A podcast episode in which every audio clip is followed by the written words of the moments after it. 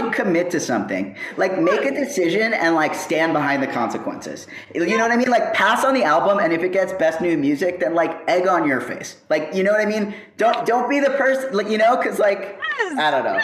Yes, yes.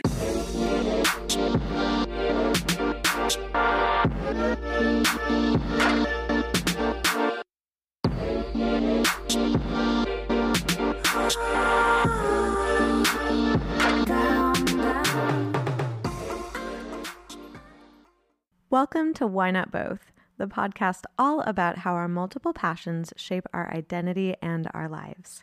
I'm your host, Pam Schaefer, and our producer is Laura Studarus. This season, we are brought to you by Under the Radar magazine.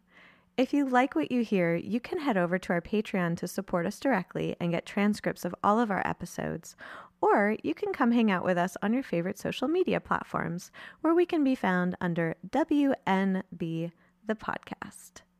This week, we welcomed the wonderful Mal Blum to our show. I hope that you enjoy our chat. Welcome to Why Not Both. That's normal. no, like seeing your power tool collection, I was just like, I bought my first power tool. And I I didn't know. I I went to Home Depot and asked them for an electric screwdriver, and no one knew what I was talking about because what I wanted was a drill. Yeah. Well, actually, oh my God. I just said, well, actually. Jesus fucking Christ. Oh my God. Um, sorry. Into the Uh, sun. Just- Oh my God. You're it's like, like- bye. My biggest fear become becoming all the men I hated. Um, no, there there is something that you're describing though that is actually different than a drill. Really? which is yes it's called an impact driver and it's um, almost exactly like a drill except it's just for electric screwing yes so they were wrong you were right I, w- I, oh my God. I talked to three different people and described what I needed. And they looked at me like I was from like a- another planet. And I was like, am I not using the right words? I was like, you know, uh, the, the pew pew with the, the with, with the spinny spinny for the screws on off. Like, yeah yeah which is a drill it is a drill but the thing is okay so from what i understand because i was very confused about this at first too yeah. that a drill can do that and Yes. and it but it also can like drill holes into things with a different with a different drill bit an Oh. impact driver you're just supposed to put the little like uh the little um like screwdriver bits into it and it's literally just for that it's an electric screwdriver basically Okay. but it looks almost exactly like a drill That's that's the thing is I was just like, this has to exist. This must exist. i'll send you a link you were right validating I am just stamp of validation. Mhm. like because I'm there being just like, this is my first time buying a power tool. And then I was like singing show tunes to myself while taking cabinets apart. And I was like, I've never been more gay. like, it's like, this is amazing. all the fla- all the flavors Exactly, exactly. I was just like, and we have stepped into the queer identity. I just looked and realized my high heeled Doc Martens are in frame, which I was just like, this is this is the tell. Like, Yes, that yes, that's the tell. No, that's I'm just- fine. That's just fine. Like, yeah, I um had never owned a power tool prior to the pandemic. Um and I got well, I have ADHD, so I really like you know, do that thing where I like hyper fixate on on ho- a hobby for like 3 months and then like never again, which is yeah, you're you're familiar. You do it too? Yeah. why do you why do you think I just got a power tool? I already have like bookbinding supplies and things to Oh, no. crowns and you know Yeah. like a, Yeah. circle of markers and then uh, oh there's oh oh this is this explains why we vibe. Okay. Yeah, for sure. and this podcast will go in many different directions, I'm sure. Oh yeah. Um oh yes. What what did you build during what were the cycles of hyperfixation? Oh my god. Yeah, I got really into power tools. Uh, well, I got really into gardening. I had a gardening phase. Uh, I got really into, which I'd never done before either. I got really into power tools and building um, benches specifically. So I would build like a bench every week. um, Where did the benches go? Uh, let's see. One of them is outside in the front of the house. Um, it's like a garden bench. One of Mhm. them's inside next to the table. Um, one of them, the first one I did was really shitty, and that one's like outside to sit on. Um, oh, and there's one right here actually. Do you want to see it? Ah, Hold on. to the bench. All right, hold on. It's behind this. It's no, you can't see it yet. Hold on. Oh, I was just like, I like wood grain. oh my gosh. Oh, that's that's a fancy bench. That's It's um, fancy, fancy. It's called a Leopold bench. Um, is the style, and it it seems fancy, but for some reason, this is the only um design that I could wrap my head around. So like, I was like, that's the one that makes sense to me, and like that's so I just made like four of these benches. um, yeah, and I made like I don't know, I made like sh- I made some shitty stuff too. Like there's a I made this shitty desk, which is I don't know. My biggest thing is um I was like, I'm gonna build a mattress frame because they're also expensive. I can build Oh, yeah, yeah, yeah, yeah. but for some reason, I don't know, the way my ADD brain works, the dopamine went away midway through building it. Oh So no. now- oh so, no. so now I just have the frame and the slats, but the slats have never been hammered in, and there's no mattress on it, and so it's like, I. I and I was like, oh, I'll finish that, and it's been two months now, and I, I it just went away. I don't know what happened. That's always the saddest thing. Like that's I think why I try to finish projects at like at what appears to be like a manic pace, just like as fast as possible because I know that I am in a race against the dopamine supply.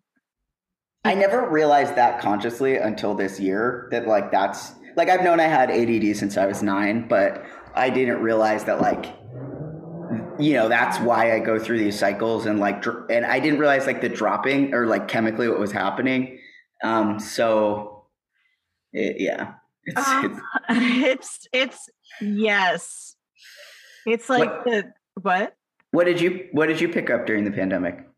Uh basically this um Oh, it's new podcast. I didn't realize that. Well, I started like right before the pandemic. I started on a lark because ADD. Um, and I was just like, you know, I'm a therapist and I'm a musician. And when I'm doing music, it feels weird to talk to people about the therapy world. And then in the therapy world, people think it's like weird and exotic that I do music stuff. And I was like, I wonder.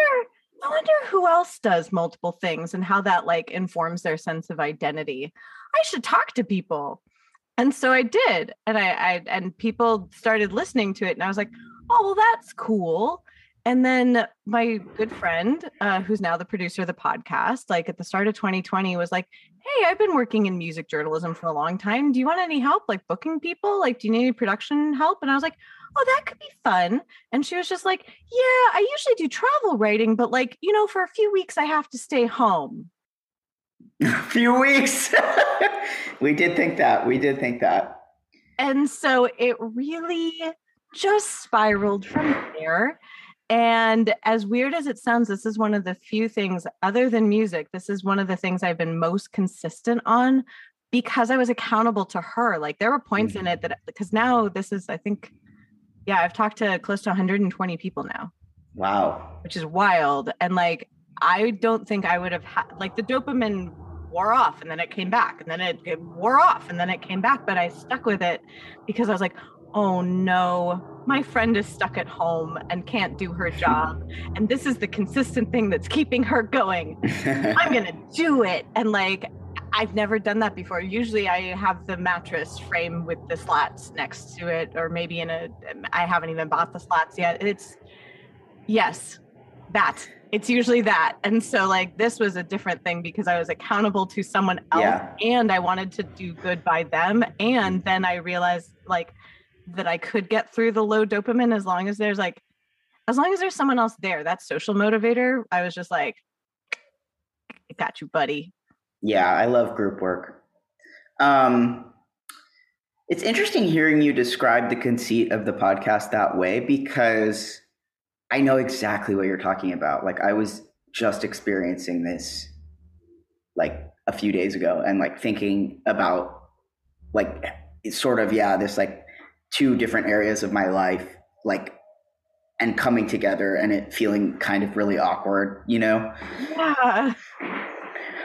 What what areas were like I described it one time to someone that I feel like they're all different facets. Like it's kind of like a little chaos emerald and they're all the different facets of it, but I am a unified mm. um but I guess like what what different things were you like gluing together in a collage? Well, I mean there's a lot of different there's a lot of different things about me. Um obviously it's kind of like um you know, like I've I've had a lot of different selves um, it's just kind of just like the nature of figuring out you're a transsexual, you know. Um, but but this has nothing to do with with any of that. Um, this is a hmm. Well, it's a little dark to talk about, but it doesn't feel super dark to me because uh, it's just been like sort of my daily life for a little while. Um, but um, let's see. I uh, developed a friendship with one of my neighbors um, who is older. She's 79, um, and she's like super interesting. Like we have like a very real friendship, and she's her life is incredibly weird. She's incredibly weird. Um, like I just we would have to have like a hundred podcasts for me to explain her to you. She's just like wild person. Wow. Um, yeah, like uh, yeah, you you can't even imagine. Um,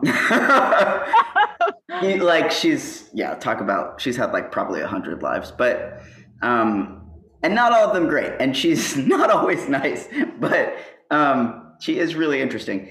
And uh, so I, yeah, I became really like good friends with her. You know, it was like at first I was just sort of doing neighborly things with her, like um, you know, whatever yard work or like um, sweeping something or like you know help. You know, sometimes she would like come over for dinner or you know yeah. um, whatever.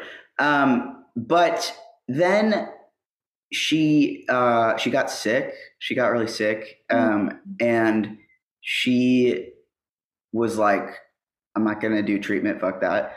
Um, and she, so she probably a few months ago um, started the journey of like hospice care. Oh, so, wow. And it was like for a while, um, it was a little bit of a dance finding like the right caretakers and stuff because um, hospice doesn't actually provide caretakers. I don't know uh, a lot right. of people don't know that. right. yeah are, are, you familiar at all? Yeah it's basically it's end of care life where it's um, end of life care. There we go. Where, where they just want you to be as comfy as possible as you're going through this transitional experience but it's not like uh, intervention care. They will provide well at least this hospice and I, I think it's pretty typical though i don't know um, they'll provide like materials. They'll provide um, like a doctor to sort of come every few months to check. And then like towards the end of life when it's like the end dying stages when you're like you know kind of yeah. actively dying uh, i think is the term they use that then they come in and they're there. But until that point if you're in your home like you have to hire unless you um you know unless you qualify for like government help um, you have to like pay private caretakers to come and sort of be there, whatever. Um, so it's like kind of a dance figuring that out with her. Um, and so for a while, it was like um, me. Wow. um, and then we found two other people. And so it was like three shifts, and it would be like they would do two shifts and I would do one shift, like kind of thing. Um, and like, you know, I was next door, so she she at first she didn't she didn't really want caretaker, so so like she would just call me when she needed something. Um, but like as her sort of mobility decreased, like it became like she should have somebody there for more and more time. Like she shouldn't. So she, just recently, she's so then. Um, but now, as of so it went on like a few months like that, um, where I was there pretty much every day, um, and obviously I have no qualifications for such things, um, and like we have like a unconventional relationship, um, like in terms of like I'm not related to her, and you know, so like pe- people it, no one really questioned it, but they, you know, or when the hospice would come, they'd be like, "What's your, you know?" And be like, "I'm just the next door neighbor," you know, whatever.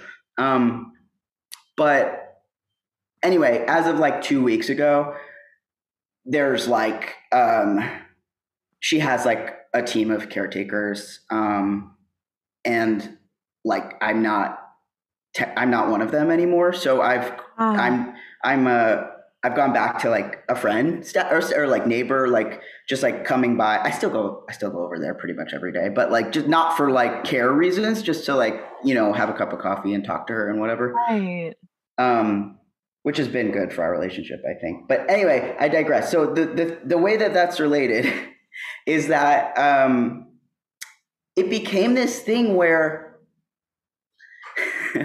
I don't know why. Um, it, it was this way, but obviously, like in work, right? Like the things I do for work, like music, you know, songwriting, writing, acting, whatever, entertainment.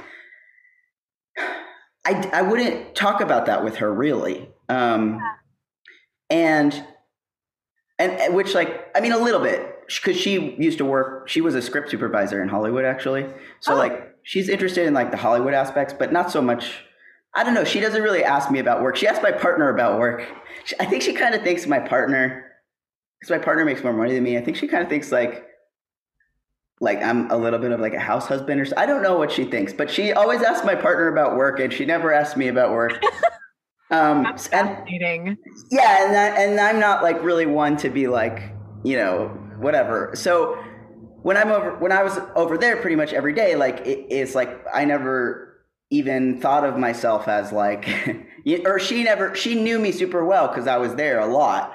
Right. But like she didn't know this real part of my life, which is like my career. And then obviously in my career in like entertainment stuff, it's like I'm sort of going through this stuff every day that's like super heavy and like, you know, like thinking about a lot of stuff and and it's like I don't really bring that into that space, you know, because it's like how do you talk about that with like, you know, casually when you're like, you know, what are you working on? Oh, well, you know, I have an album coming out and I've been spending like 10 hours a day with my dying neighbor. Like that's like how do you say that? Like I mean, yeah, so yeah. it's kind of like these two worlds that don't really intertwine, but then um, I had like a release this week and my partner uh, came over to like see her with me and my partner was like kind of like oh Mal has this release coming out and like this that and the other. And um and Dita was asking me about it and stuff um because she was interested about like the mechanics of but i had this feeling of like this is really awkward. Like i don't oh. like these worlds meeting is like weird to me. I kind of almost don't like it you know well, like, you're in such a different role. In the role you're talking about, you're in a caregiver role and you're centering the other person's experience. And so to have your experience all of a sudden centered would be like, what? Yeah, I didn't think of it that way. Wow, you are a therapist. I, maybe that is why it was awkward because I, I, did feel weird. I was like, "Oh no, don't no, don't focus on me," you know. Oh, but, and um, that's like even the way you speak of her it's fascinating to think about like you know that this person is if if it weren't for you living next door it sounds like this person might be alone in a way. Uh yeah she doesn't have any family uh but she yeah it i at the beginning i was like it is kind of kismet that we ended up living next door. Also because so for her generation she's not gay but she had a lot of gay friends and felt closest to gay people um, and actually like um, took care of a lot of her friends like when they were dying of AIDS in the 80s and, and Oh, stuff like that. And, and we didn't know any of that when we started being friends with her, you know, but it is kind of like a weird, I think, like kismet thing of like, she feels sort of closest to gay people and then like this like these like queer trans people move next door to her like it's like a weird thing that that kind of happened in the universe you know Yeah. Yeah. And also that we're in a situation over the last few years where really like you would get to know your neighbors in that way. Cause if you were like constantly on tour or doing stuff like that, you wouldn't have gotten to know your neighbors, I would imagine. Cause either you're gone or you're then exhausted. And then you're gone and then you're exhausted. And like yeah i'm one of those people that like always kind of talks to their neighbors which my partner is always like what is what, this you're so weird but um but i will say something about the pandemic that i do regret is that like i didn't become that close to her until like after the vaccine because i was afraid of like oh, of you know course, yeah. um but now that i know her she's very she i mean she's not she's absolutely not an anti-vaxxer i took her to get her booster myself uh like i i know that she is vaccinated and everything but she talks like she's just like she's like basically like i'm built different and like i've never i've never had a virus and i was never scared of it like that kind of thing like I love that. I'm built different.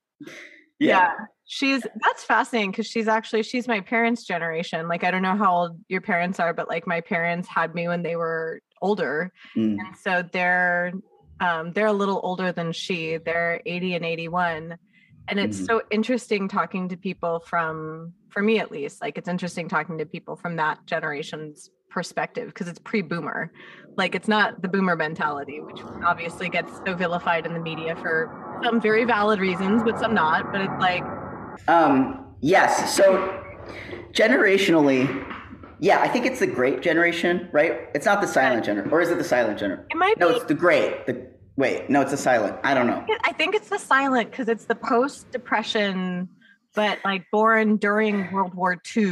Well, this is what's interesting about that. She's Austrian, actually.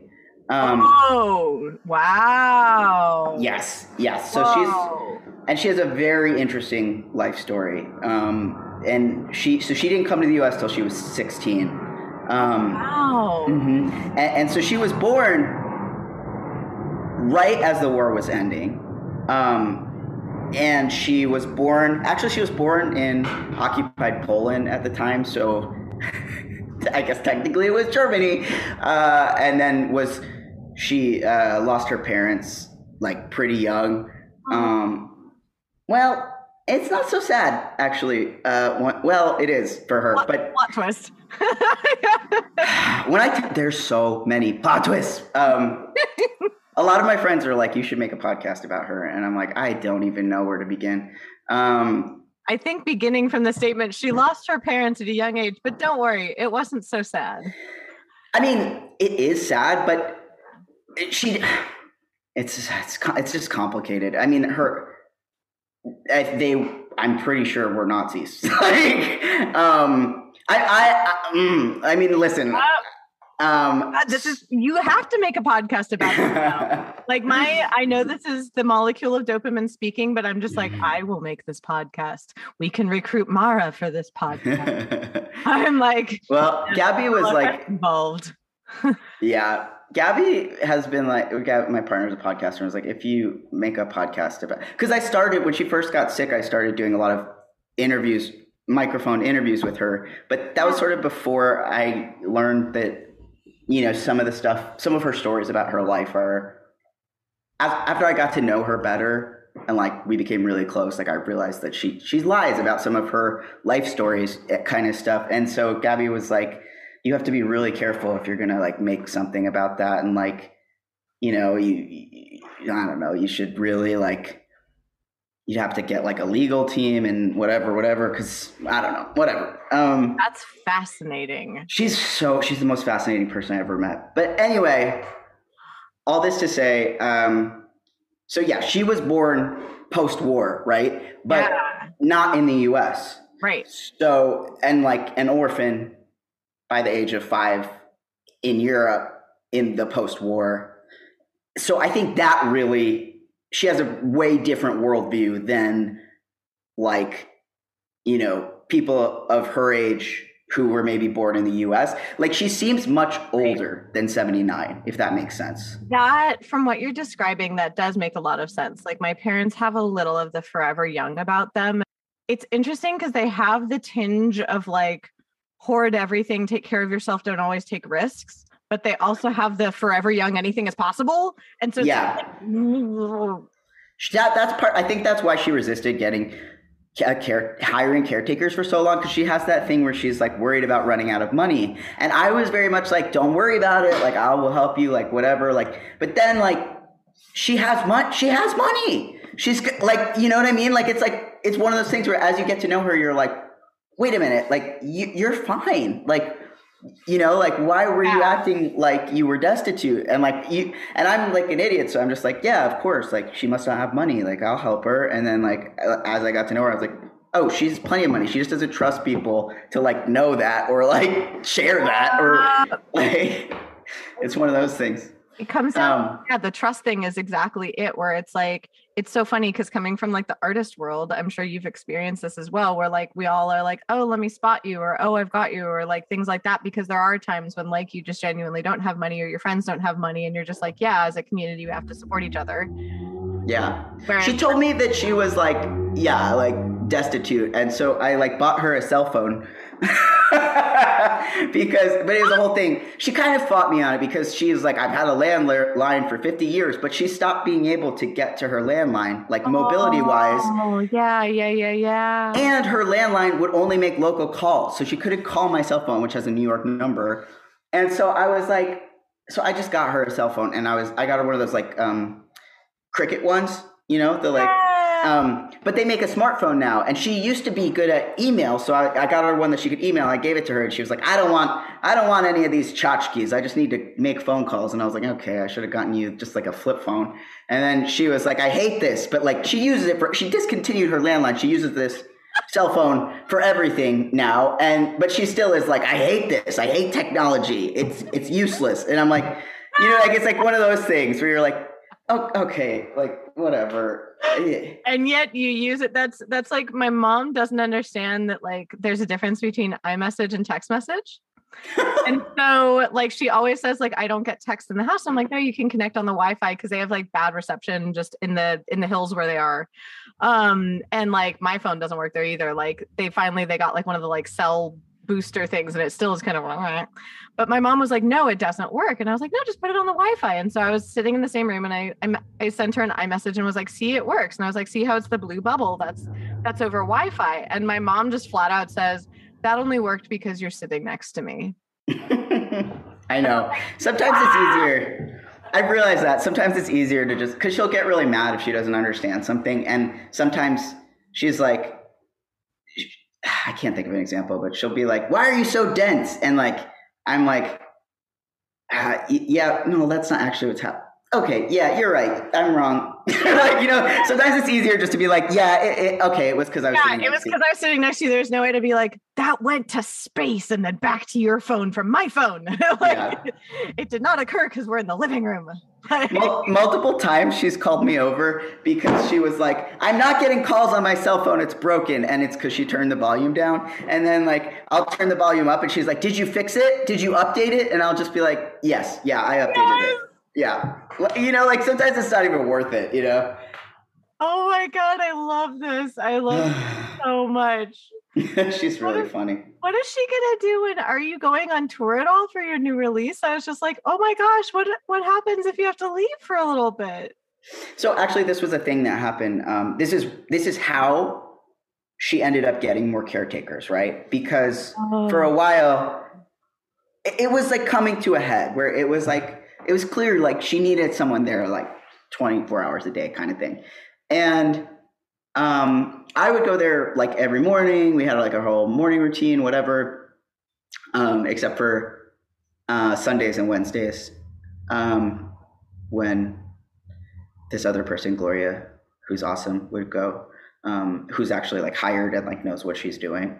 Um, but I had uh, we had a week we had a week planned uh, to go to Florida, Mhm. to um, I got a little I got like a top surgery revision that Mhm. it was like the last year that the surgeon would do it for free basically Oh. and then like after it, it was like local anesthesia it was like not a big deal Uh-huh. um, and then we are also supposed to have me and my partner's parents meet for the first time oh and we my had- gosh. we had had this scheduled and so it was like coming up coming up i was really nervous and i was like talking to dita about it and was sort of like what am i going to do whatever whatever because she has these other caretakers but they're on a fixed schedule right so they can't Yeah. um, so what i ended up doing is i i found a a, a care agency um, and they offer something called respite care which is for like family members who need a break usually but it's like Yeah. short short term caretakers that you can hire right so um, they found somebody named howard and he came and she really liked him. And it was like the day i was leaving was like you know the first full day they had with each other. And she was like i love him. I think it's gonna work and i was like oh thank god you know whatever. So then I left, but then it's like things are so like strapped right now and caretakers are needed like everywhere. So like maybe halfway through, it was like Howard had an emergency and couldn't come anymore. And then so they their agent the good thing about it being an agency is the agency replaced him they with somebody. else. Yeah.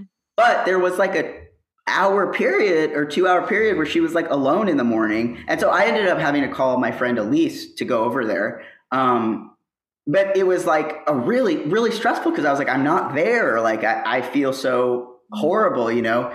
Um, but you know, so after that though, she was like, the new caretaker, she warmed to her and she's like, she's fine. I don't like her as much as Howard, but like, whatever. Yeah. Um, and Sorry, Howard. sorry, Howard.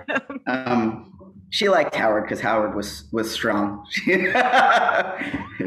um, but uh, after that, though, it was sort of a thing where she was like, "I want to figure out like a regular schedule, and um, like I don't want you to have to be on this schedule. I want you to be free to come and go, like whatever." Aw. So so then we like figured out a regular schedule and now she has like whatever and then like if somebody can't do it like the other week um, one of the caretakers had to get their taxes done so she that she couldn't do her like four hour shift so like i'll just do it if they need like whatever um, but other than that like i just come to visit and um, the like medical stuff i haven't had to do the medical stuff for like a few weeks now um, so i think she kind of did that on some level to sort of open me up to be able to do like work stuff and, and that without having guilt. But she she didn't say that. She was like, I don't want you on my schedule because you mess things up. You know, like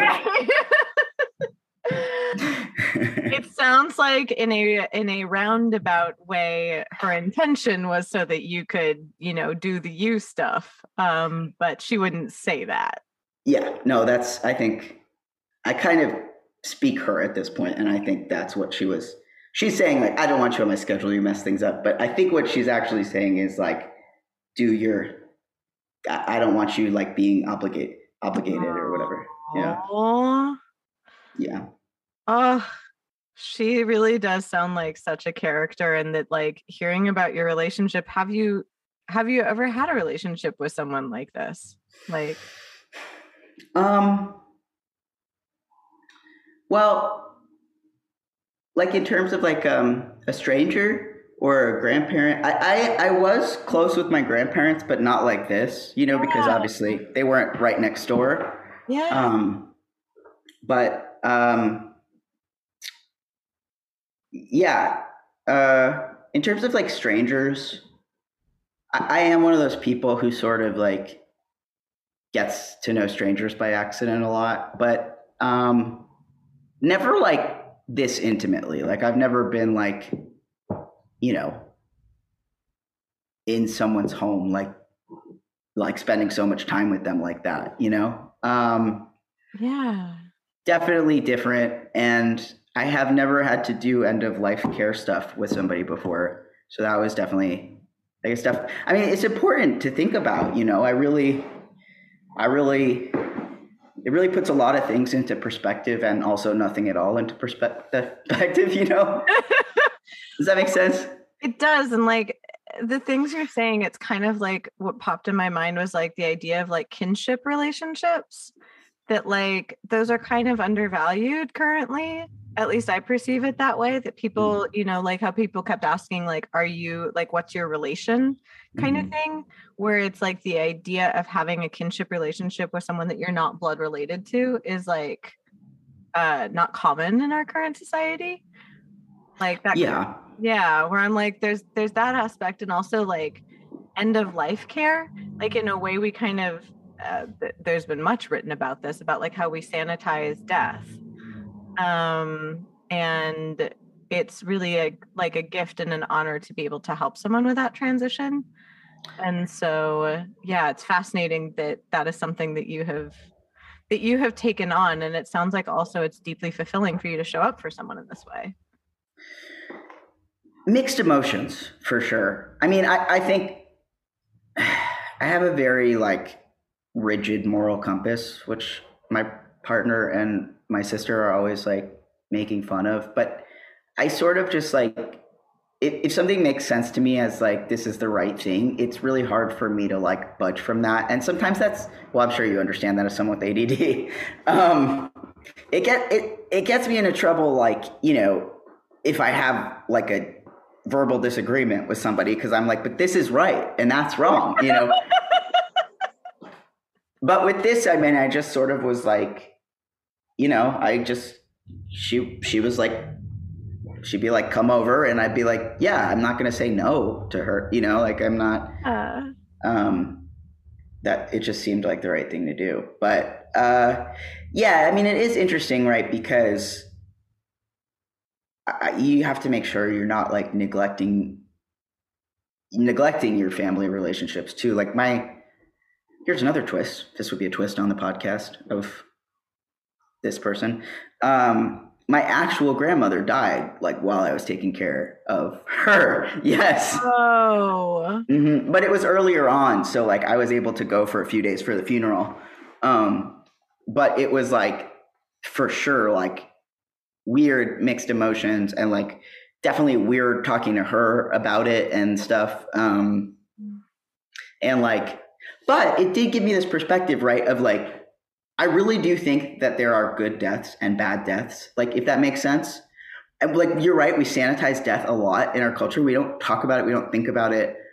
And like, for me, it's like my grandmother, she died. She was 94 and she was still had all of her mobility, um, lived alone, had a like a caretaker who would come for a few hours in the morning, um, but like was largely independent, had a lot of family around her, was Mhm. very like had a lot of social engagements, like, um, and she she had a stroke, um, like watching TV, Mhm. and she was she did she was sort of on life support for a little while, but not conscious and like yeah with pain management and stuff. So like for me, I'm like she passed away pretty peacefully. We could imagine. I mean, we don't know for sure, but like they think from looking at the stroke that it was probably yeah pretty instantaneous that she went. yeah yeah And with like her quality of life largely maintained up until being 94. And the last time that I saw her, she she was like to me like I, I'm ready to go. Like I don't know yeah she actually said, I don't know why God's keeping me here. I feel that I don't have anything else to do.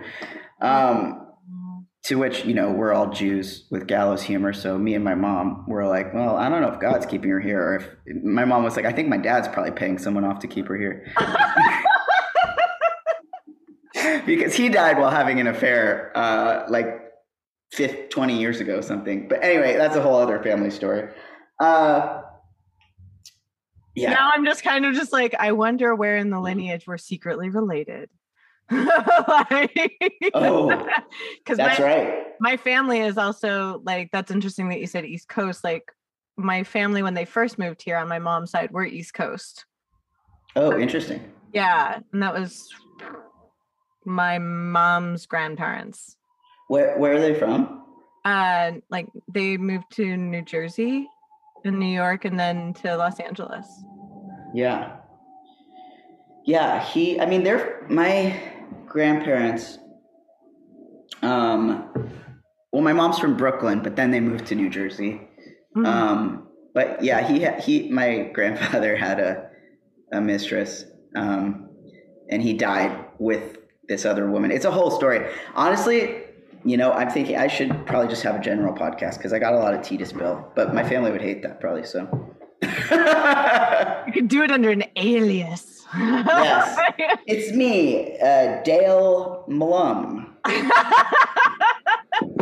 like I, I constantly want to start just like a low key, like either private or completely undercover Twitter for just like the ridiculous things that I hear. Not in session, obviously. Like I would never tweet something Right. like from a client session, but like just in my personal life, things that happen that I could never recount without like mortifying someone or like just the things where I'm like, this is weirder than fiction. This is this is funnier than anything I could have actually written on purpose. But like I can't say it because I don't want someone's feelings to get hurt. But Right.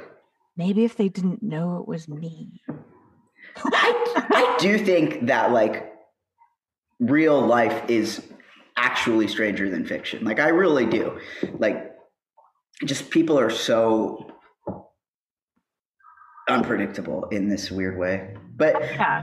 it's funny that you say that. What do you think about like I feel like on TikTok and social media right now there's like a large swath of like like therapist talk talk like there's a big what as like a as a therapist like what do you think about do you have feelings about that like i often i really like it it's helpful but i often wonder like i'm like ooh if one of my therapists was like talking about me a session with me on tiktok even if they didn't use my name i probably wouldn't like that you know so Yeah. It's it's a really fine line because on one hand, I like as a therapist, I'm so excited that people are talking more about mental health and about therapy in general because it destigmatizes what it is and people are learning more about themselves and about the practice of therapy. And it's encouraging a lot of people to actually seek therapy. And that to me is really exciting because I'm like, yay, self-insight growth. We love this. Mhm. Fantastic. The thing that worries me is when people either make it about themselves, like that kind of guru kind of thing that's going on, where people create like a cult of personality, which that's Mm. not therapy. That's a cult. Um, where if it's about following what a specific person says, like your therapy, as much as you know, it's interesting because therapy is about your relationship with your therapist in a lot of ways. And so, really yeah, if your relationship with your therapist is parasocial and you have this image of your therapist, that's actually not very beneficial. Mm. And so it's like when people post in a certain way that really highlights who they are as opposed to whatever it is the information they're giving. Like, and this is only as a therapist, not as an entertainer, but I find that off putting and not helpful. And also that, like, if people post things that are like too specific, is how I'd put it, because you can't. You tailor obviously like theory and your education to the person to whom you're speaking in session. right So, like, you can give information that might be helpful, but giving interventions over the internet is really dodgy to me. Like, that's the thing is like TikTok for information. I love it. I actually like Mhm. TikTok's my favorite social media right now. yeah Where, like, I I have discovered so much more even about like neurodivergence and ADHD and autism and like all the things Yeah. that fascinate me and that I work with and like that I have in myself. It's like the two wolves inside me. Um, but like you know, I'm like I like I find it fascinating, but I find it fascinating from like an information standpoint and as like a jumping off point to do something. Mm. yes Because yeah, like I feel the same way. Where the only times I will share anything that a client has said, done, is a very general. Like one of my clients is struggling with executive dysfunction, like something Right. extraordinarily vague. That like right all of my clients are struggling with executive dysfunction. So it's like Right. something like that. Or one of my clients sent me the funniest meme. Like I've got to say, my clients are some of the funniest people I've ever known um, and I, I mean, I adore them for many reasons, but like, yeah, like just wow. Um, and I asked my client, like, may I share this meme? And they just like, oh my god, yes. And so it's like, I'll share something like that. Um, but obviously with permission. Anytime I share something, even if it's like my client has sent me a meme or a TikTok, I'm like, oh, I found this really useful. Do you mind if I share this with my other Right. And they're like, yeah, sure. I've never had someone say no.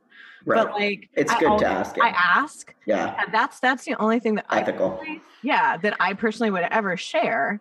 Yeah. Um, because yeah, that was a really long-winded answer. Uh, but hopefully no, that I think that's a really good way of explaining it, you know, because like there is a difference between the people who like are sharing information and like resource sharing versus like um, you know, there's some stuff that like, you know, some like nurses or or sometimes professionals will like make TikTok sort of like making fun of their clients and then I'm like that's that's you know what I'm saying? Like there, there's like a, a creator who I really like uh, Nurse Naya and she'll like post them sometimes and be like because she's like a mental health nurse in some capacity so she'll post stuff that people make like that and is and will just sort of be like this isn't this isn't nice. Like this isn't okay you know? Find or when people the other thing that bothers me i don't know if you've seen any of this but like therapists will sometimes post like reaction videos to things where someone will be like complaining about an issue or you know sharing something that is troubling them. And a therapist will like stitch it on tiktok and offer their intervention. And i think that's completely Mm. inappropriate because right. you don't have the consent of the person to do right. that and all you know is this one snippet of information so you don't have the context. That's not a useful intervention. Yeah. Like that's not helping. That's maybe the opposite of helping. Yeah. Um, meanwhile like Meanwhile, it is a double standard, right? Because I got on TikTok when my my therapist wouldn't let me break up with her. And I got on TikTok and I was like, my therapist won't let me break up with her. What do I do? And I'm allowed to say that, right? Because I'm the client. you're the client yeah like, that's what i told my clients is like literally a client greeted me at a gathering which because like i mean i work like truth be told i work in like the queer community the ethical non-monogamy community the kink community and the neurodivergent community It's So- small. yeah. it's a Venn diagram that's a circle. Um, Yeah. And so, like, even though I do work virtually and I work with clients all over California, like, I always give people the speech of, like, truth be told, we will probably run into each other at some point. I will be cordial. I will not approach you. If you say hello, I will say hello back because it would be very strange if I pretended you didn't exist. That would be Right. awkward and weird. But, Yeah. like, I will stay away from you in conversation. Um, Right. I will stay away from your partners in conversation as well um, to protect your confidentiality and like I will not be playing in the same areas where other people that are my Right. clients will be playing. And like if Yeah. someone has to leave, like that's on me. I will do that to protect their confidentiality. That's awesome. That's No really way. great. Yeah, so that's that's my vibe, and so my clients know that. But it was really funny. Like I, I saw a former client, and uh, they they greeted me at a gathering, literally saying, opening the door, and they were just like, "My beloved former therapist." Damn, that's really funny. And I'm just like it's me and it's like if a client says something like i it's not like it opens the floodgates and then i say something but it's like if they acknowledge it like people are that's on that's on them like That's that's how I've always understood it. Is like it's up to the client to sort of. I was just thinking about this yesterday actually because my partner was saying that like they were um, out and um, somebody was like, um, what happened?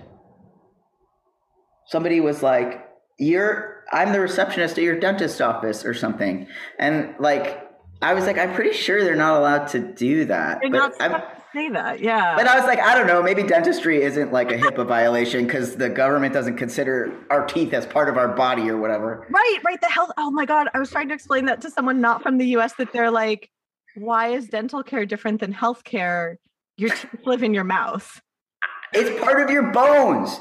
These are part of my bones. Why are they not covered? same with vision your eyeballs also Yeah. reside in your head In my in my head. Yes. like Yes. why oh my god Um, no technically they're i don't i mean i'd have to check i don't want to say they're not supposed to say that but i'm like i'm of the overcautious variety in this scenario like i said i checked with a client before i shared a meme they had sent me Yeah, that's good. It's better to be overcautious than undercautious. yes What? yes One time my therapist came to my show, but I did t- I did tell her she could. So I have I have not gone to any client shows. I have I've listened to music my clients have sent me. I that's nice. read books that they've written. Like I I do like if someone sends me their stuff, like that says to me they want me to understand that piece of them. And so I definitely like I'm on board for that. That's I didn't mind. Yeah, I didn't mind that she came to the show. I, I kind of liked it, but I didn't like that she wouldn't let me break up with her. I thought that was bad and weird. That's really I mean, of course, like I said, like I adore my clients. There's for certain, it's called like counter transference, where you develop feelings about your client because you're having a relationship with someone. Like that's normal though to have and you're supposed to discuss it in supervision or consults with your fellow therapist for any therapist listening to this. Oh. We all have feelings, not necessarily like bad feelings or good feelings, whatever, but since you're having a human interaction, you do have feelings about what your clients bring up. Sometimes they ping on your own stuff. Sometimes it's just like, oh my God, we're going through the same thing, all sorts of stuff. But you're supposed to talk about that with your fellow therapist so you can manage those feelings so that mm. your work is centered around your client. And if your client wants to leave, that's on mm. your client. And even if you have feelings about that, you, you can have those feelings. Well, you know, it's interesting like, I don't know what feelings she had about me, but like I'm not accusing her of like having feelings for me, but I know that she had feelings about certain things that I would do because we would have to process them in session. And like, you know, for example, I'm I'm sort of difficult to to like I drop off of communication a lot, and it's always been an issue, ADD issue. It's been an issue with friends. It's been an issue with like like pretty much everything, right? Like yeah. like yeah. Um, so I would go on tour and I would be like, okay, I'll get back in touch when I'm not on tour anymore, whatever. Uh, for a while, she was like still counseling me while I was on the road, but like a couple times I'd be like, I don't know, like I can't schedule like yeah, next week yeah. or whatever. I never canceled last minute or anything like that. It's just like she would, whatever, go like three weeks without hearing from me or whatever. And we had to have a whole processing session because she was saying that like, like my lack of communication. It wasn't like she was like it, it's scheduling reasons. It was her feelings about me being sort of difficult to get in touch with sometimes or whatever. And I remember spending the whole hour and I was so pissed because I was like, what? How? Why are we processing your feelings about like you know what I mean? Like how is that? Oh. Yeah. Anyway, and then so then when I finally and we she was my therapist for seven years actually. Oh my and, gosh! Wow. And then when I was like uh, at the end of therapy, when I was like, "Yeah, I really think I, I I should move on from therapy, whatever." She knows I have trouble like making decisions and also like asserting myself to people and people pleasing tendencies and conflict avoidance, right? So we did this whole session where I was like, thank you so much for everything. I just like really feel like, you know, I, I want to like whatever, whatever. And at the end of the session, I was like, so what do we do now? And she was like, what do you mean? We scheduled for next week. And I was like, what? And she was like, um, well, and it's a termination process. You don't just end therapy and like, you know, we, you know, whatever. And I was like, okay, like, how long is the termination process? And she was like, it really depends. It really depends. So it, you know, it, it could be, uh, I, I would like it to be like, you know, at least a few sessions or whatever. And like, I was like, um, I really don't, don't know, like blah, blah, blah, blah, blah. And she said the phrase, I would settle for a month is what she said. And I remember like telling my partner that my partner was like, absolutely not, absolutely not.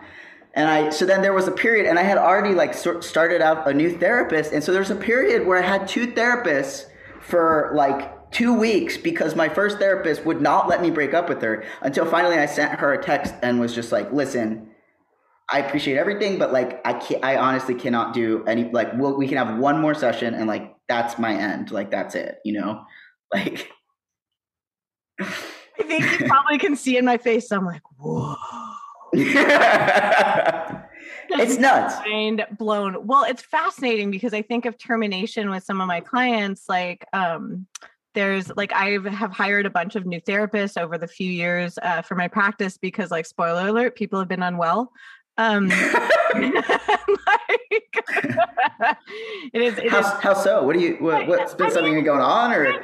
it's been like the Taco Bell Pizza Hut of like just global collapse. Um, and so, like it's been like yeah, for sure. It's been, it's been a shenanigan. Like, yeah. um, because like like truth be told i had started my private practice as being like the ancillary thing that i do with music because as you well know sometimes music is like yay i made you money and sometimes music is like i made you no money.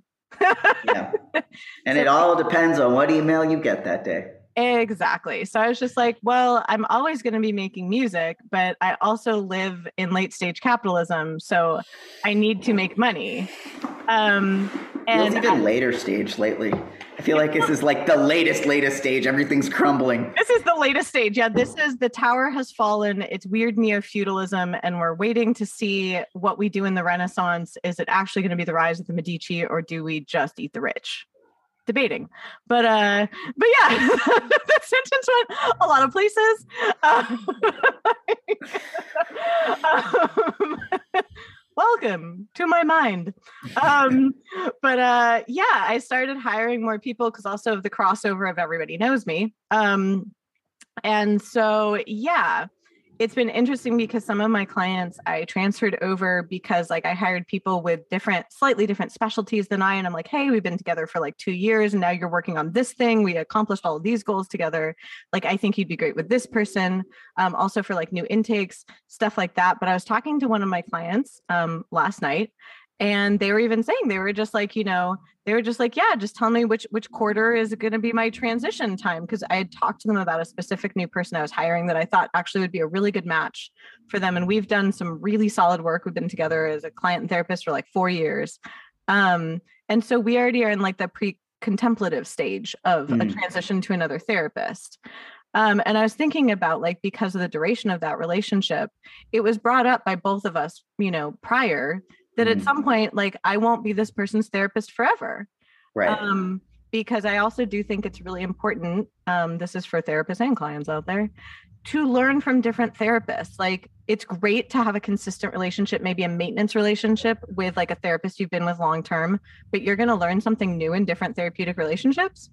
Um that's just the nature of it. And so like i was just like yeah i think this person's going to be a really great fit for you um and like other clients by the way have terminated with me and i what i always offer is if a client says like you know i i think that i'm done i'll offer them one termination session where we can just mm. talk about the wrap up where it's just like hey i really hear you even if it's a 30 minute phone call like anything that just honors that this is like the end of a thing and then we totally. move on that's I'm, absolutely reasonable yeah it's like i'm trying to think of like fighting someone on like that's almost like fighting for someone to stay in a relationship if someone's like i think we need to break up and you're like well i don't. So that's how it that's how it felt and like yeah, that was was like, so weird about it. And yeah. and like and actually it's funny that you bring up other modalities because at first i tried to like sort of let her down easy and be like I really appreciate this relationship. I just want to explore other modalities. I feel yeah. like seeing an OCD therapist might be helpful, maybe attachment theory therapist, maybe EMDR. And she was like, Well, actually, I'm getting trained in EMDR.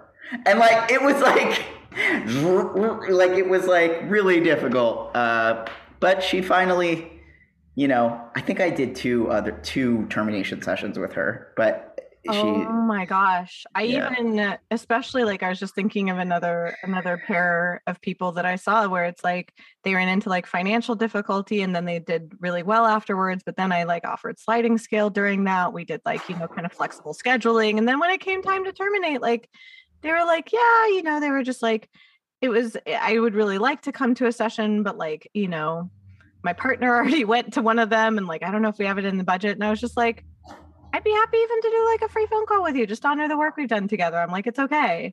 Um, and you sound like a really good therapist. at, I, at no point did I hear the words "I'd settle for a month" come from your mouth. I'm just like, what? Because like, of course, I had the feelings of like, oh my gosh, like these have been such wonderful clients, like you know. But I also did feel like if someone feels like, and I mean these these clients also were ready to you know, flappy flappy out of the nest. Like that's the thing is you don't hold on to it's almost like we were talking about like good deaths and bad deaths weirdly but it's like thinking about transitional times mm. it's okay that someone's ready to go to something else mm-hmm. like it's painful in a way because it is a change but at the same time you can honor like ah yes this this thing is coming to an end mm. and we can honor that and that is okay and it might be Mhm. sad, it might be joyful, it might be relieving, all those feelings. But then something will come after it. Yeah, I mean, change is really hard. Change has always been really hard for me since I was a little kid. Like, I I have real hard times with like transitional times, and I mean that in terms of like uh, daily activities. I had, you know, I was one of those kids that really had an issue transitioning from activity to activity, and also bigger changes in life, which I understand is ironic since I literally like changed my sex, but like it took me a really long time to get there because so for me to even get to the point where I was like, listen, it's time for a change. Like, who would know that best? My therapist would know that best, you know? Like, I don't know. So, yeah, that was a wild fucking time. Oh my gosh. And even like you were talking about of like, oh, I'm bad with change. I, I feel that's so hard on transition times. I bank like so much time in between things just to shift gears because it's Yeah. stuck in the liminality of it. It's like the John Travolta gif where I'm just like just standing there in the room. Um They say that about little kids, like, you know, like when you're like, it's time to go, and like they, they freak out. It's like, kind of makes sense because if somebody came in, you were eating lunch, and they were like, get up, you'd be like, ah, you know, yeah, like, you know. I am constantly alarmed. Um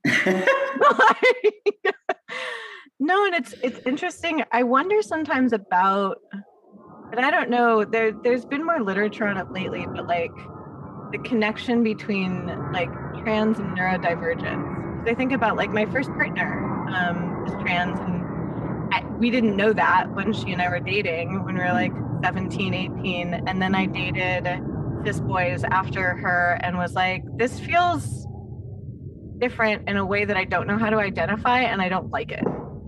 Um, like, and then later when it was just like, oh, it's because you're a girl, I was like, oh.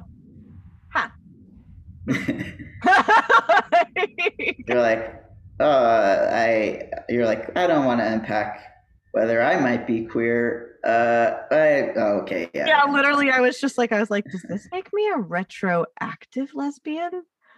Like, in, in a way, I mean, I mean, yeah, that's a whole philosophical, like, you know, Pandora's box. But like, I, I do think, like, even if, like, you don't realize that you're trans, like, I, I do feel like sometimes there is like so, something that people are picking up on, you know, like yeah, I don't know for sure what, but like I was failing at being a girl in like such a huge way, and and in ways that like I don't. I always was confused about, you know, like it was like I I don't know. It, it, it's like people were like. Like everybody would read something queer on me, right? Like, like there was never a time where I could be closeted. They were like, "You're a lesbian," and I was like, I do like girls, but I also like boys. But everyone's saying I'm a lesbian, and so they must be right. And like, I don't know what they were picking up on, you know. But like, it's Right. it's interesting the things that we. yeah that it. other that other people like kind of clock before you do like i because like truth be told i do still sometimes date cis men which confuses even me um Hi. That's. I mean, well, are you bisexual or pansexual? yeah i'll be aesthetically attracted to certain people but not sexually attracted to them and then there are other people that i feel sexually attracted to that i don't even aesthetically like and i'm just like what trick of biology is this One time, a girl broke up with me because of pheromones. One time, we were literally like going to her house in a cab, and, th- and then when we got there, with with the like we intention that we were going to spend the night together. Yeah. Um, yeah we'd been dating on and off for like a like not very long, but um, in the hallway of her building, she was like. I don't know, like you're you're so great on paper and you're really funny and like I like everything about you, but I think it must be pheromones or something because I, I, I just am not feeling it. And I was like, okay, okay okay, bye. And then I and then I and then I took a cab home, a different cab. Um, yeah, the other cab had already left. But yeah, it, she was like, "You're, I'm attracted to you. You're a good kisser. You're just, I don't know. It must be pheromones. Sorry." And I was like, "Okay." but oddly, I was like, at first, I was like, "That's bullshit," and then I was like, "Actually, it's kind, of, it's like kind of a nice thing. If you like, it's not a nice way of saying it, but I was like, it, it is like sometimes there's just like nothing about you. It's just not a good match, you know." Yeah, there's not that whatever whatever that glue is. Like, it's not it's not there. And so, Mhm. yeah, I think that is why sometimes against my better instincts, I'm just like, ah, yes, I will date you. Why? I do not know. Maybe you smell good to me. like, yeah, but It's yeah, like yeah. it's it's very it's very interesting because also she and I like each knew about each other's neurodivergence before the other person. Like when she was just like, "Oh my god, I'm ADHD," and I was like, "I know," and she's like, "What?" And then I was Oh. like, I, "I too am ADHD." She was like, "Yeah, I know," and I was like, "What?" yeah. it's like, yeah it's funny that you're like oh like trans people are uh, like mostly neurodivergent is like really funny because um they're i have one friend who who is trans who says that and and it, I, w- I was like that's not true. And then I, I could only come up with one person that i knew who wasn't. And it, but like i it's like interesting because it's like eh, pardon the pun but a chicken or the egg type thing um yes, which because it's like okay are like are we all like all trans people are neurodivergent or like is it that like neurodivergent people like people i guess specifically with like adhd or autism um are used to sort of thinking of things in like outside the box ways? So if we start questioning one thing you know and we're like more prone to question our gender like probably i don't know yeah. I, don't, I, like, I haven't fully like formed that theory Yeah, it's Yeah. almost like since we like to kind of pull on the thread, are we just more prone to like unravel the whole sweater and reknit it into a, a throw blanket? Um, right right whereas somebody without adhd or autism would be like well no i don't feel like this gender but i that's a box i'm never going to open or something Yeah, exactly. I'll just put that back on the shelf. like, but yeah i do think i have a couple friends who are like yeah i mean listen we all have our stuff but i definitely i have a few friends who do not have adhd or autism a few a few trans friends Yeah. it's so funny. Like whenever there's like one of the friends in a, in a friend group that I have that's like literally the one neurotypical amongst us, and we're always just like, "I'm so sorry. Thank you for like holding it down and keeping it together." like because every event it's just like oh i'm sorry i was late for and we all have the different reasons for being Mm. late but it's like that's the customary beginning of an event is like the sharing of what made you 20 to 40 minutes late to said yeah event um, My um my partner's sister also has ADHD and our ADHD, the way that it interacts is really interesting because we're different. Like we're definitely different. And her way of processing like time, she shows up to everything an hour early.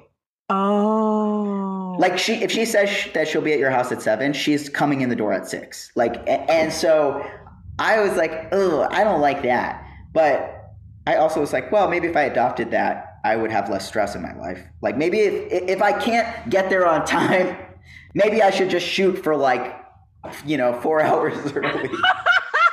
I, I once showed up that this is also because of Judaism. Um, my friend invited me over for Christmas, and I didn't know which Christmas she meant, like whether it was Christmas Day or Christmas Eve, because I didn't really yeah, um, ask because I forgot that there was two kind of versions there, and I just rolled the dice and showed up on Christmas Eve, and she had definitely meant Christmas Day.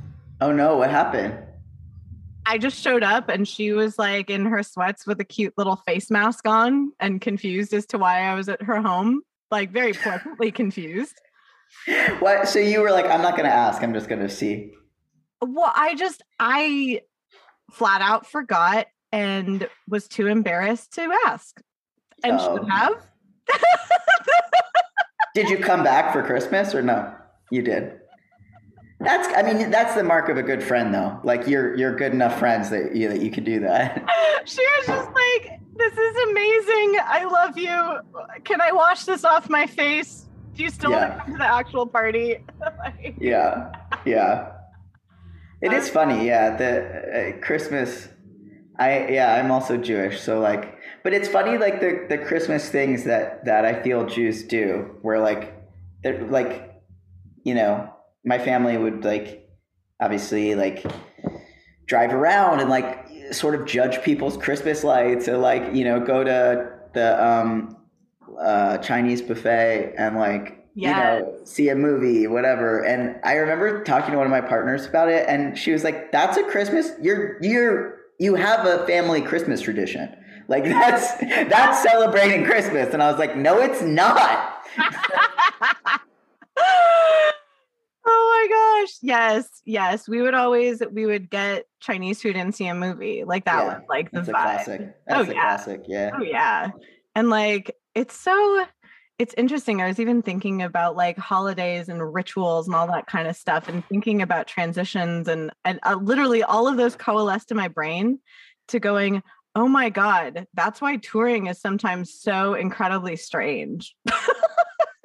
Oh yeah. Is all- not built for touring, but yeah, it's like all of the rituals you can't the only ritual is actually being on stage. well, interesting because I do think there are some weird rituals of touring. Yeah. Like there's, I do think so. I mean, I think if you're in, okay, if you're touring with a band, every band has these weird van inside jokes. Have you noticed that? Where like at the end of the tour, it, it just becomes like these like four things that have become sort of a meme within this car, and and it it doesn't make any sense, and it and it's like um or like these like specific things that you get obsessed with, and then you just start like referencing them, and it but it's only amongst these like four people. It's like very strange. right, Um, right. and like there's the ritual of the like showing up to the venue and walking in and checking in with them which all, that's the part that gives me the most anxiety honestly.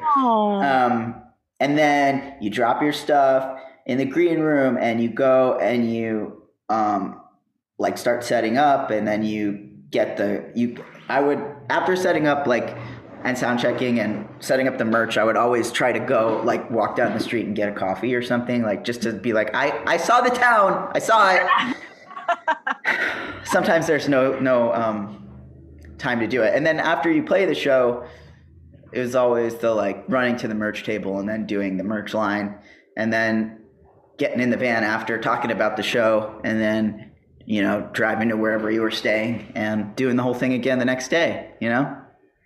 And sometimes it was like sometimes like you just stay you just stop at the same rest areas over and over and over again. One time i remember we drove up we stopped at one rest area played a show. The next day coming down we pulled off for gas. It was the exact same rest area with like and i didn't even mean to do it on purpose. You know it's just like That's amazing. yeah it starts to be patterns you know? That's it's so interesting because I was thinking even about like like touring with Night Vale that it's like, is it the same rest stop? Like- Oh, touring. Okay, touring with Night Vale, I would put in a completely different category because they're. It's like so much easier. it's so much easier than like my own tours because they have a tour manager. They have everything like. I think Meg is the one that makes all the like arrangements for like where people are gonna stay and like where we're gonna like they stop for lunch every day. Like they they have like it's Oh, that's wild. I love that as musicians we're like, you stop for lunch. Yeah, and she has like healthy lunch spots planned out. It's like so nice. And they always get you into the hotel before the show. So you always have a chance to take a shower or like sometimes go to the gym or whatever. Like it's nice. Touring with Night Vale is taken care of. Wow. Mhm. Yeah. Wow. But I haven't done it in two years. So I am supposed to do that in June. Um, and I'm a little nervous. I don't know. I guess I gotta, I guess I gotta practice. Well, and also like in a way getting back into that side of music because it sounds like I guess what was your relationship with music during this time? Because were you just like it's funny that I said just. I was just like, ah, you got to be a studio rat then. like Kind of you to uh, assume that I'm that kind of a musician. I like that Um, you're just like a bold assumption to make. No, because I, I know the type of musician you're you're like thinking of and like the fact of the matter is, and I'm not being self deprecating, I'm not a very adept musician.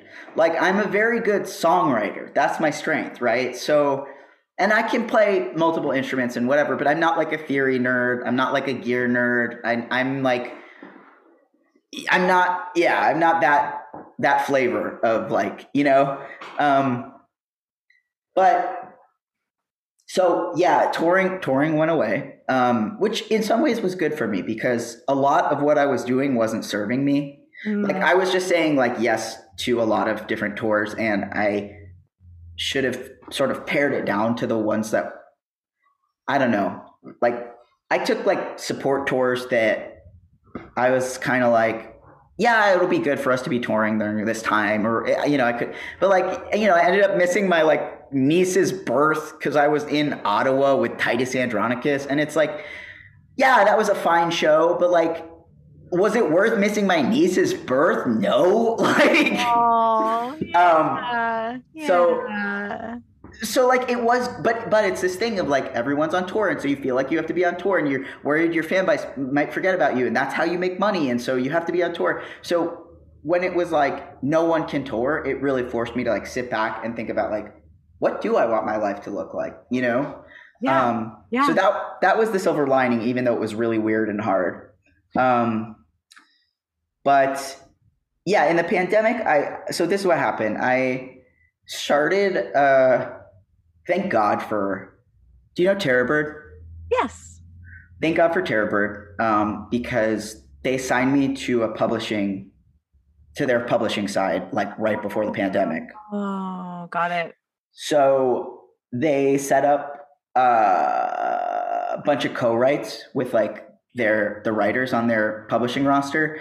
Um, so I was like making music with I was doing co-writes virtually with people and like uh. I'd never done that before virtually and like it was really nice. Like it was really nice to like remember like, oh, I like music. I like making music. Um they uh like ended up like I ended up writing I wrote a song I wrote a song um for a Netflix show, and then I ended up writing an instrumental for a commercial, and like that helped. Um, and then they, I met this guy Kyle through the co-writing, um, and we just started working on like the songs that would eventually become this EP, like virtually. So it was yeah. nice to be able to work on something, even though like I didn't have a band, I didn't have a studio, like you know. And uh, and then, you know, when that kind of dried up, I this is the most fucking LA thing ever. Please forgive me. But I um I was lucky enough to get uh an acting job.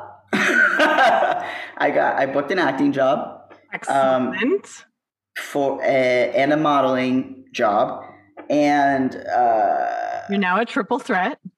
Uh, yes. Yes. So I am technically I am technically. Um, and then another modeling job, and and um, the acting thing uh, did not get did not go to series, unfortunately. Um, but I and my partner at the time, I was like, oh my god, like this is crazy, like you know, like acting and modeling is so much easier than music, and they were like, you fucking. They're like, do you know people live years in LA trying to get booked on a network pilot and you just like were like oh this is fun and like just like picked it up. Like i this is ridiculous whatever. And so i, I it was bad because i kind of got bit by the bug a little bit where i was like oh my god this is so much easier than music where i had to like claw my way right. um but it's not. It's like it's like winning in vegas and being like wait vegas is easy you know? And this so now yeah. So now but but i am like uh submitting for like acting and and modeling jobs and doing that sort of on the side. Um now which so that that's all and then my pandemic hobbies so that that's how my relationship with music sort of like ebbed yeah kind of that's also that's fascinating because like in a way acting is easier and harder. I haven't I haven't done acting since I was much younger. But in a way it's almost like for me acting feels strangely like scoring work where like someone's Mm. already given you the like the, the Mhm. raw material and all you have to do is like just foster that emotion in a way which I'm like, "Oh, you didn't even make me think of the source material?" Cool Yeah. Like and so whether it's oh i just get to make the sounds of that emotion or oh i just get to portray and embody that emotion i'm like oh okay like, Yeah. Like, I mean, that totally makes sense. That absolutely makes sense. Yeah, for me, like, I totally get that. And like scoring work, that absolutely makes sense that that would be a similar thing. For me, it's like, I mean, there's a lot of baggage because like it's like what you look like and like you know it's like the rejection so personal or whatever. But but on some ways it's like less loaded because it's like songwriting is the thing that I do, right? Like that's my craft. Like it has to be perfect, right? Sort of. Um, acting is like not the thing, the main thing that I do.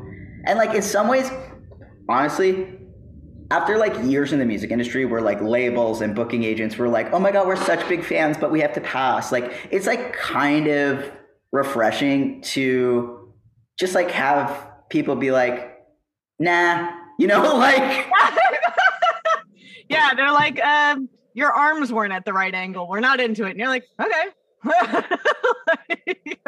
Yeah yeah. Or like i got i got to final callbacks for a cw thing uh-huh. and um and uh they were like yeah sorry it's like just not gonna work or whatever. And i was like oh bummer. But then i was like yeah that was for like a 16 year old and i'm 30 you know like like like actually that is good that i didn't get that you know? But it's not it's not like i'm so it's like you know with with with music it's like every time i would get one of those emails from a label being like yeah sorry like we're such or like they'd come to the show and be like an agent would come to the show and be like oh my god you're so amazing i love it so much and then i'd be like oh like can we work together and no one would ever pass outright because they they don't want you to be like Yeah. blow up and then they can come crawling back or whatever. So it is in some ways really refreshing to like tiptoe into an industry where they're just like yes or no, you know? Yeah, I actually it's so funny thinking about like uh that.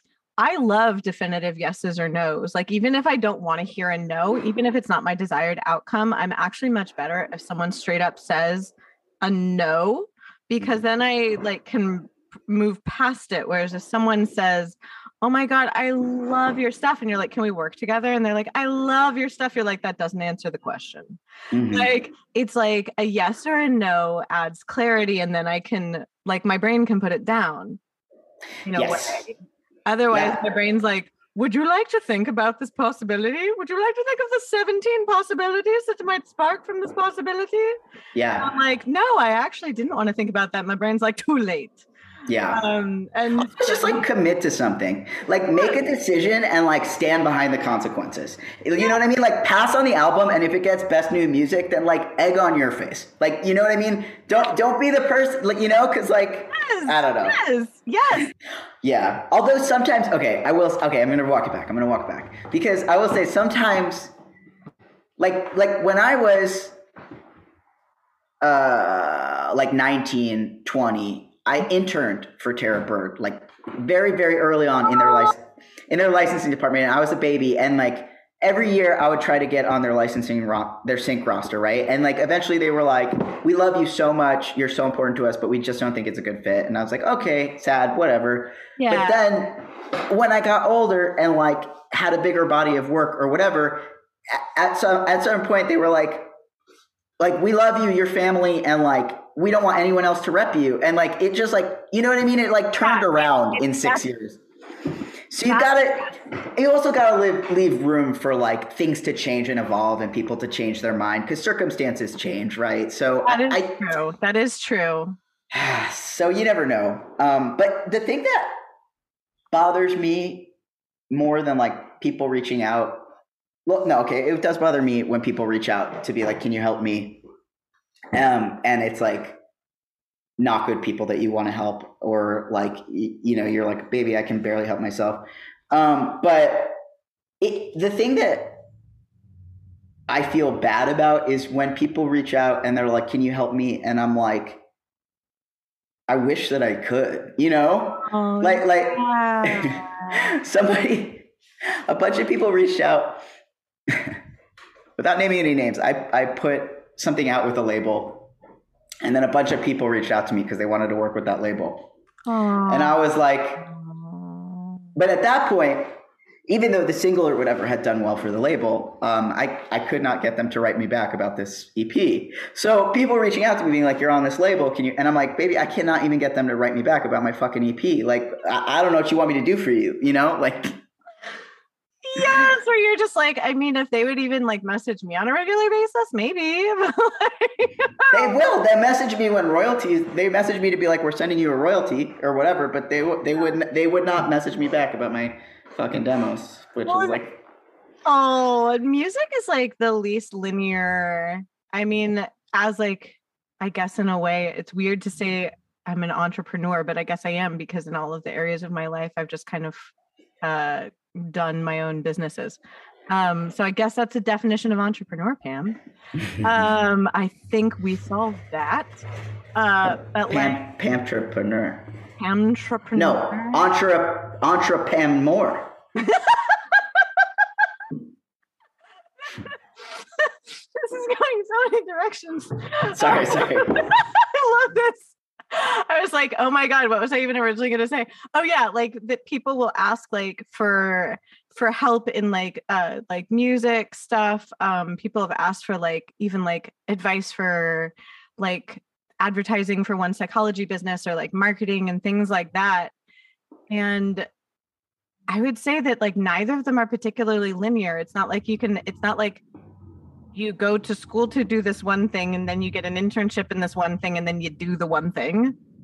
Yeah, that's Like more you- like a traditional, like Yeah. what people think of as like a traditional career path. But in the Yeah. arts, it's always It's like, it's catches catch can.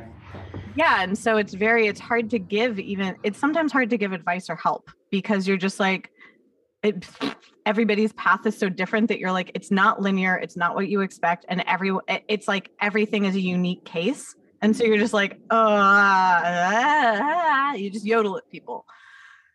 Yeah. um just yodeling incoherent yodeling um so it's just Do you yodel? You yodel? It's interesting. Yeah. it's just yeah it's very Sometimes I wish I had like one mentor who I could like ask questions to, yeah you know, but I don't really have that. But um i don't sometimes the mo- the closest thing. This is not a mentor relationship at all. This is like a sort of weird long distance digital friendship. But um, the closest thing i had to advice on this was i like sent some of the demos to mitski and i was like is this too like generally like different? And she was like and she was like no it's fine no, that's like that's the only advice I asked for basically on like this EP is like is this Yeah. is it bad to put out like a country record? And also so she was like no it's not that different and it's fine also. And um and also I was like personally I was like whatever like nothing like a pandemic to put into perspective like how myopic and stupid a lot of these categories are and they don't matter. Oh yeah they don't matter. just put out put out whatever you want to put out. Doesn't really matter. Do what you like. That's that's been kind of my theory of this is like everything broke so now we get to do what we like. Congratulations. Like, Yeah. thank you for being so generous with your time today. Oh, no problem. Um, it was a good conversation. Thank you again for listening to this episode of Why Not Both. If you liked what you heard, please make sure to like us and subscribe to us on your preferred podcast platform. You can also come hang out with us on social media. We are at WNB the podcast, both on Instagram and on Twitter. This season, we are brought to you by Under the Radar magazine. Under the Radar is a nationally distributed print, music, and entertainment magazine and website. You can find them at www.undertheradarmag.com and feel free to support them on Patreon. extra special thanks to our producer, Laura Studarus, who is literally a rock star. Thanks again, and I look forward to seeing you next episode.